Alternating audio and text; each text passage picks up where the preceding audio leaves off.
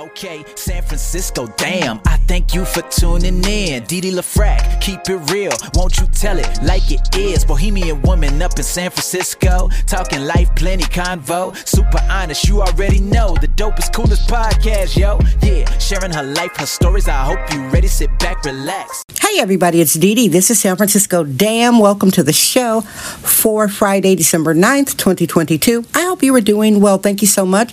Regular listeners, I think you are great. Great taste in art. New listeners, thank you so much for being here.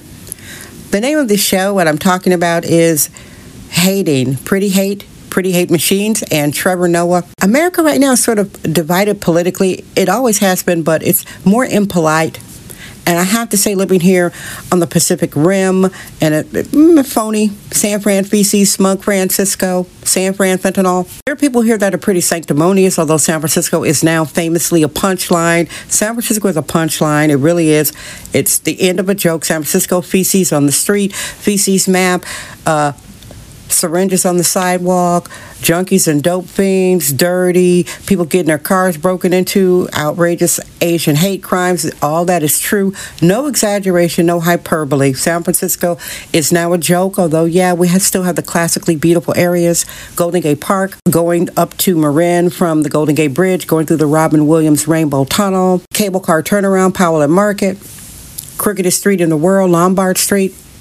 So many beautiful things here. It's like 50% pretty, 50% dystopian, regardless of the denial, regardless of the gaslighting of these hardcore liberals out here. So the point I really want to make about Pretty Hate Machine, Pretty Hate Machine is the name of a album by one of my favorite musicians, Trent Reznor. I love Trent Reznor.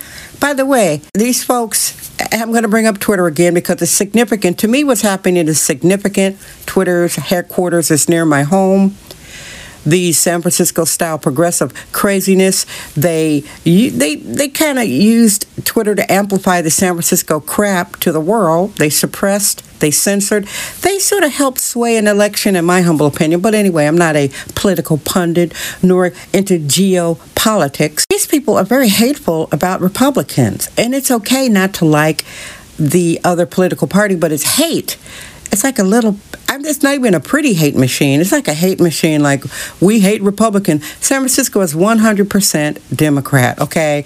No republican candidates. We need some. We did have one this uh, asian lady ellen i think ellen zhou she ran for mayor maybe 10 years ago or so, but it's all Democratic politicians. So what do they do? Anybody in San Francisco that doesn't go along with them, you are right wing. Try to use right wing like it's an insult out here. I'm like, do you actually live in the seven by seven square box? Do you actually drive around the city and see the many thousands of, of America's most sick junkies allowed to live on sidewalks in the city. Do you actually see what's going on here?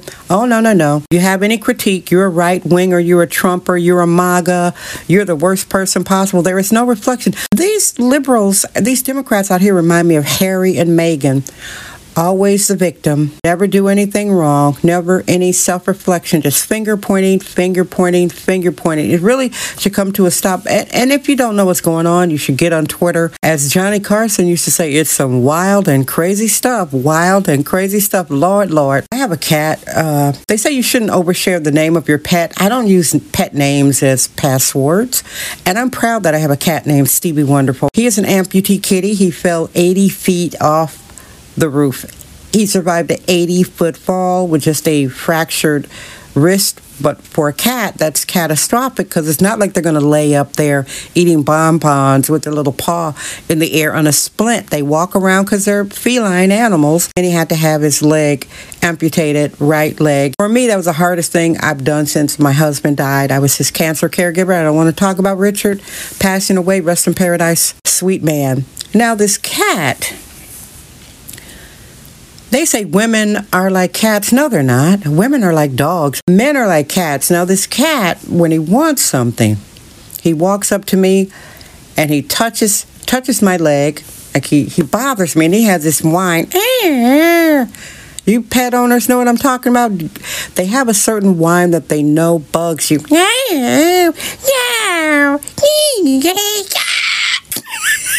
I'm like, will you be quiet? But I don't yell at the cats. I whisper. I whisper like, "What are you doing?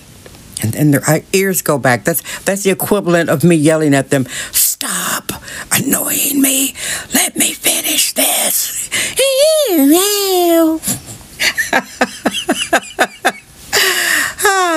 Y'all stop the hate. Can we get along? Can we get along? Stop hating on Republicans. Democrats, stop hating on Republicans. Republicans, stop hating on Democrats. But out here on the Pacific Rim, I see way more Democrats talking crap about Republicans, and Republicans have nothing to do with California except getting the haystack out. Now about Trevor Noah. Trevor Noah is a biracial African, good looking guy. Reminds me of a couple of my nephews, big, tall, good looking, square haired dudes.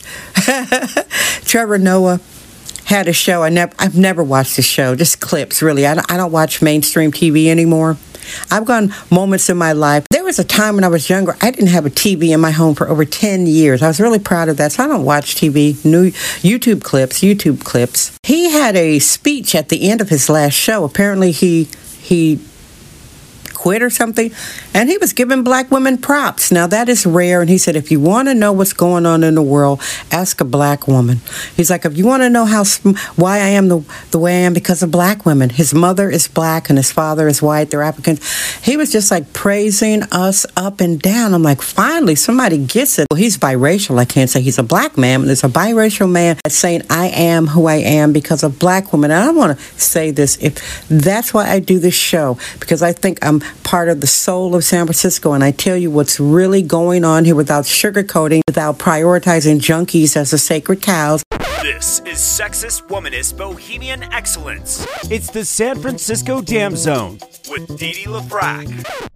I like to talk about who's the true most vulnerable, which are women, children, elderly, and disabled. I like to talk about how I feel it's completely deliberate what is going down here in San Francisco. I, I give it to you real. I'm not woke. I don't use the N word. I'm not cursing anybody out. Unique perspective. It is unapologetically real. But what do I know? I'm only here since the 1980s. It's December 9th, 2022. We've got now 22 days left in the year. What are you doing with that?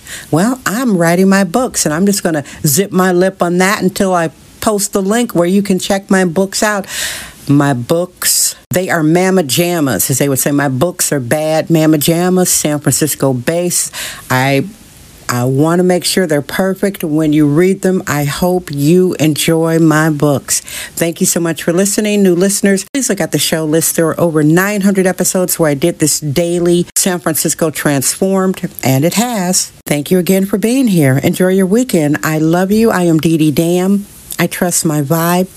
San Francisco Dam. Thank you for listening to San Francisco Dam with Dee Dee LaFrac. Remember to subscribe on Apple Podcast, Anchor app, Spotify, and wherever podcasts are found.